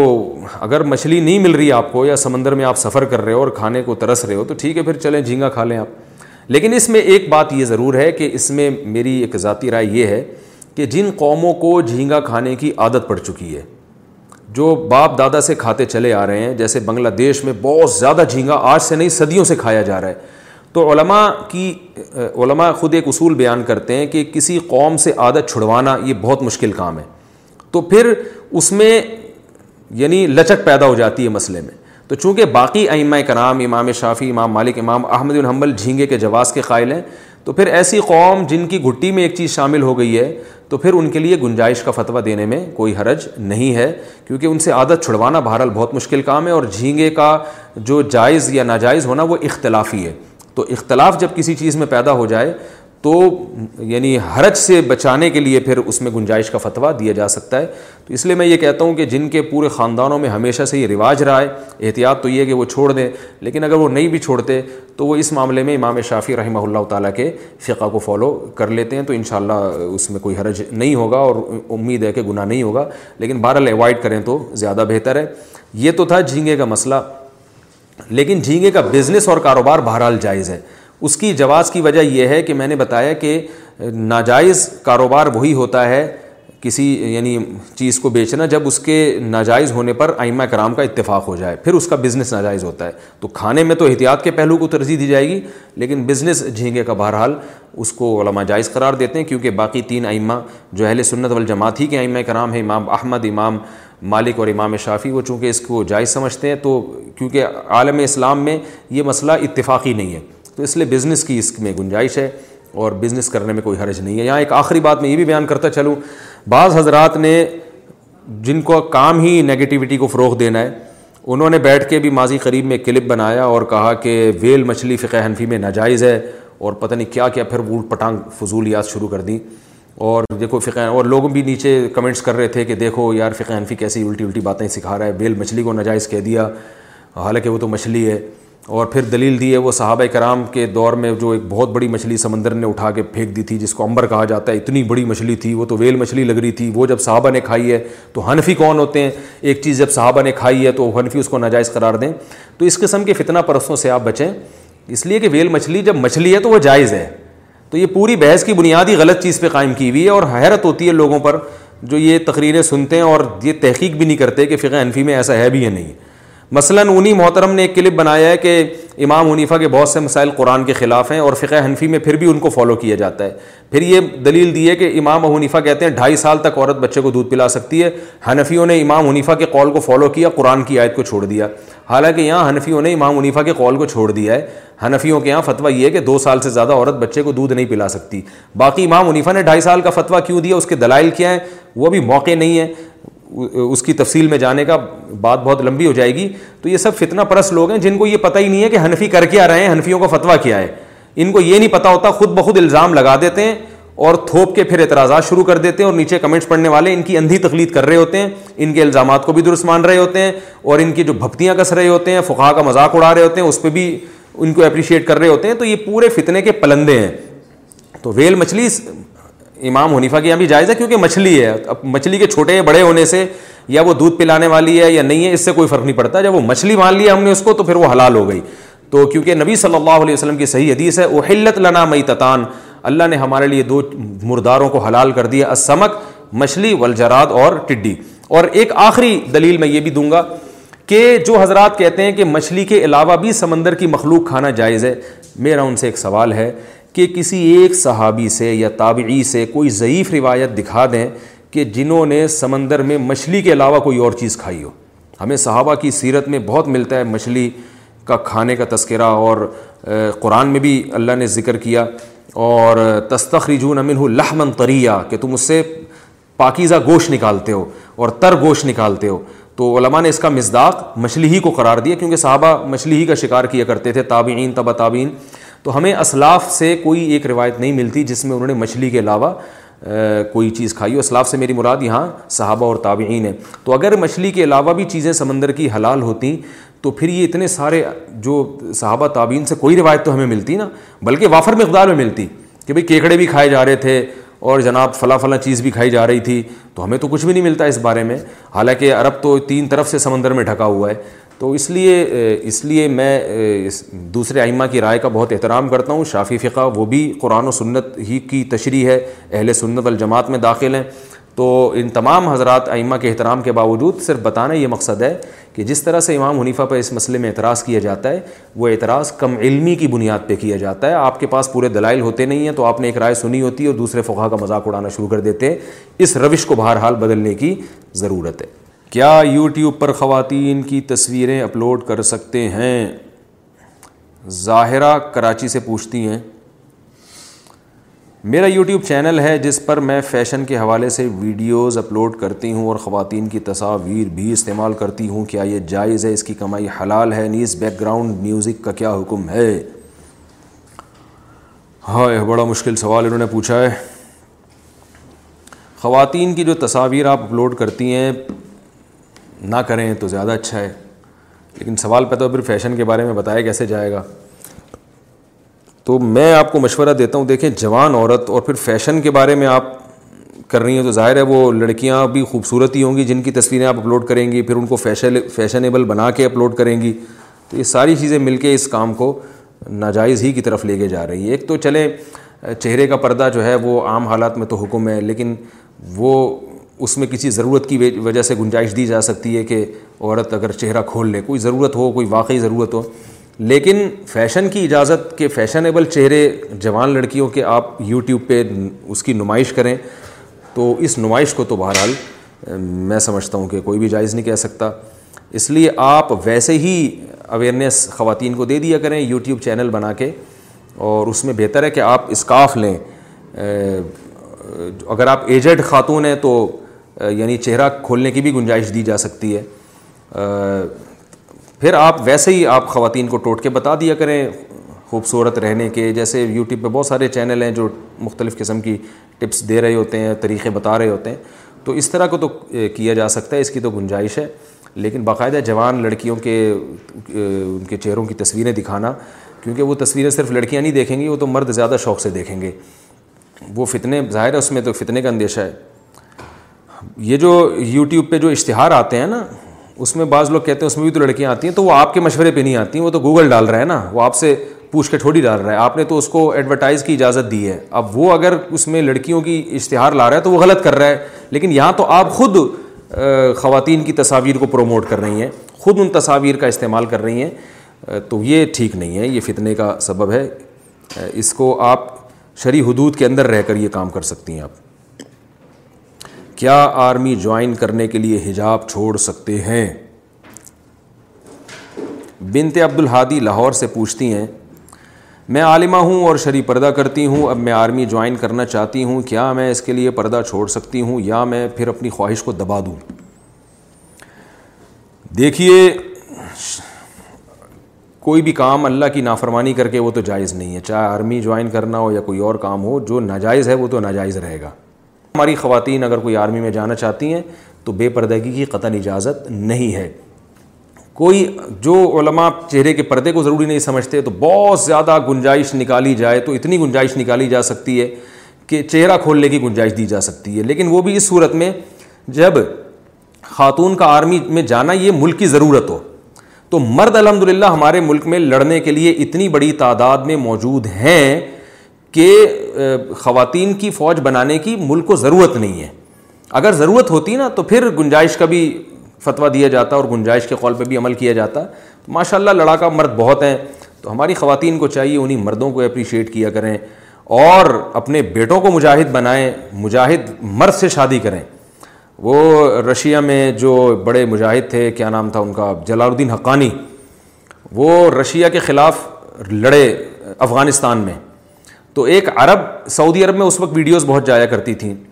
تو جلال الدین حقانی جو تھے ان کی وہ اس وقت جوان تھے بالکل ان کی ویڈیو کسی عرب شہزادی نے دیکھی ایک عرب تھا بہت بڑا اس کی بیٹی نے دیکھی بڑا یعنی رائل فیملی سے اس کا تعلق تھا اس کی بیٹی نے باپ سے پوچھا یہ کون جوان کا بچہ ہے جو ایسی بہادری سے مشین گن اٹھا کے میدان میں بھاگتا چلا جا رہا ہے پہاڑوں پہ چڑھ رہا ہے اور موت کی پرواہ نہیں کر رہا یہ کون ہے تو اس کے ابا نے بتایا بھائی یہ وہ افغانستان میں ہوتے ہیں جلال الدین خان ان کا نام ہے بڑے نڈر آدمی ہیں تو اس شہزادی نے کہا میں شادی کروں گی تو اسی سے کروں گی تو بعض خواتین جن کو جہاد کا شوق ہوتا ہے نا اور تو وہ پھر کیا کرتی ہیں کہ بھائی ایسے آدمی سے نکاح کر لیا جائے تو آپ کو آرمی میں جانے کا شوق ہے تو میں کہتا ہوں آپ کسی آرمی کے آفیسر سے شادی کر لیں پھر اپنے شوہر کی پریڈ دیکھا کریں اور اس کی فٹنس دیکھا کریں ماشاء اللہ کیسا جوان ہے اور کیسا کمانڈو اور کیسا چھلانگے مار رہا ہے درختوں پہ چڑھ رہا ہے اور کلابازیاں کھا رہا ہے اور رسیوں پہ چل رہا ہے اور پھر جنگ کے میدان میں کیسی بہادری کے جوہر دکھا رہے اپنے میاں سے کہا کریں کہ جب تم لڑو میدان میں تو ذرا اپنی ویڈیو بنا کے لے آیا کرو تو اس کو دیکھ کے خوش ہوا کریں کیونکہ میرا جہاں تک خیال ہے کہ بے پردگی کی بہرحال عورت کو اجازت نہیں دی جا سکتی جب تک کہ آرمی میں کوئی ایسا سسٹم نہیں آتا کہ خواتین کو مکمل پردے کے ساتھ یعنی آرمی جوائن کرنے کا کوئی انتظام ہو پردے سے مراد کم از کم اتنا تو ہونا کہ سر کے بال مکمل ڈھکے ہوئے ہوں پورے بازو مکمل ڈھکے ہوئے ہوں چلیں چہرے کا کا تو مسئلہ اختلافی ہے لیکن باقی جسم تو ڈھکن ڈھانپنا وہ تو بہرحال عورت کے لیے ضروری ہے تو جب تک ایسا سیٹ اپ نہیں ہوتا تو آپ اسی طرح کریں جیسے وہ جو عرب کے جو تھے نا وہ پھر اس کی شادی اسی اس انہیں جلال الدین قانی صاحب سے ہوئی شہزادی کی شادی اور ماشاء اللہ ان کے بچے جوان ہو گئے اور بڑی کامیاب زندگی انہوں نے گزاری اور پھر اپنی اولاد کو آپ مجاہد بنائیں اپنی اولاد کو آپ کہیں بھائی میں ان کو آرمی میں بھیجوں گی اس طرح سے اللہ تعالیٰ آپ کی اس خواہش کو ہم دل سے دعا گوئیں پورا کریں جب تک شریعت پر آپ عمل نہیں کریں گی پورا تو آپ کے لیے آرمی جوائن کرنا جائز نہیں ہے اسی شرط کے ساتھ آپ کے لیے آرمی جوائن کرنا جائز ہے کہ جب آپ شریعت کو بھی پہلے مکمل فالو کریں ہو سکتا ہے آرمی میں حجاب کا حکم ہو یہ تو میں ایک فرضی بات کر رہا ہوں مجھے معلوم نہیں ہے آرمی کا لا کیا ہے اگر پردے کی مکمل پابندی وہاں کرائی جاتی ہے تو پھر کوئی حرج نہیں آپ جا سکتی ہیں ask Mufti Tariq Masood imagine this softest sheets you ever felt now imagine them carry even softer over time That's what you'll feel with Bowl and Branch's organic cotton sheets. In a recent customer survey, 96% replied that Bowl and Branch sheets get softer with every wash. Start getting your best night's sleep in these sheets that get softer and softer for years to come. Try their sheets with a 30 night guarantee. Plus, get 15% off your first order at bowlandbranch.com. Code BUTTERY. Exclusions apply. See site for details. Mom deserves the best, and there's no better place to shop for Mother's Day than Whole Foods Market. They're your destination for unbeatable savings, from premium gifts to show-stopping flowers and irresistible desserts. Start by saving 33% with Prime on all body care and candles. Then get a 15-stem bunch of tulips for just $9.99 each with Prime. Round out Mom's menu with festive rosé, irresistible berry chantilly cake, and more special treats. Come celebrate Mother's Day at Whole Foods Market. it. Hi, I'm Daniel, founder of Pretty Litter. Did you know cats tend to hide symptoms of sickness and pain? I learned this the hard way after losing my cat, Gingy. So I created Pretty Litter, a health monitoring litter that helps detect early signs of illness by changing colors, saving you money and potentially your cat's life. Pretty Litter is veterinarian developed, and it's the easiest way to keep tabs on your fur baby's health right at home. Twenty percent off your first or free kit ہوئے terms and conditions apply see site for details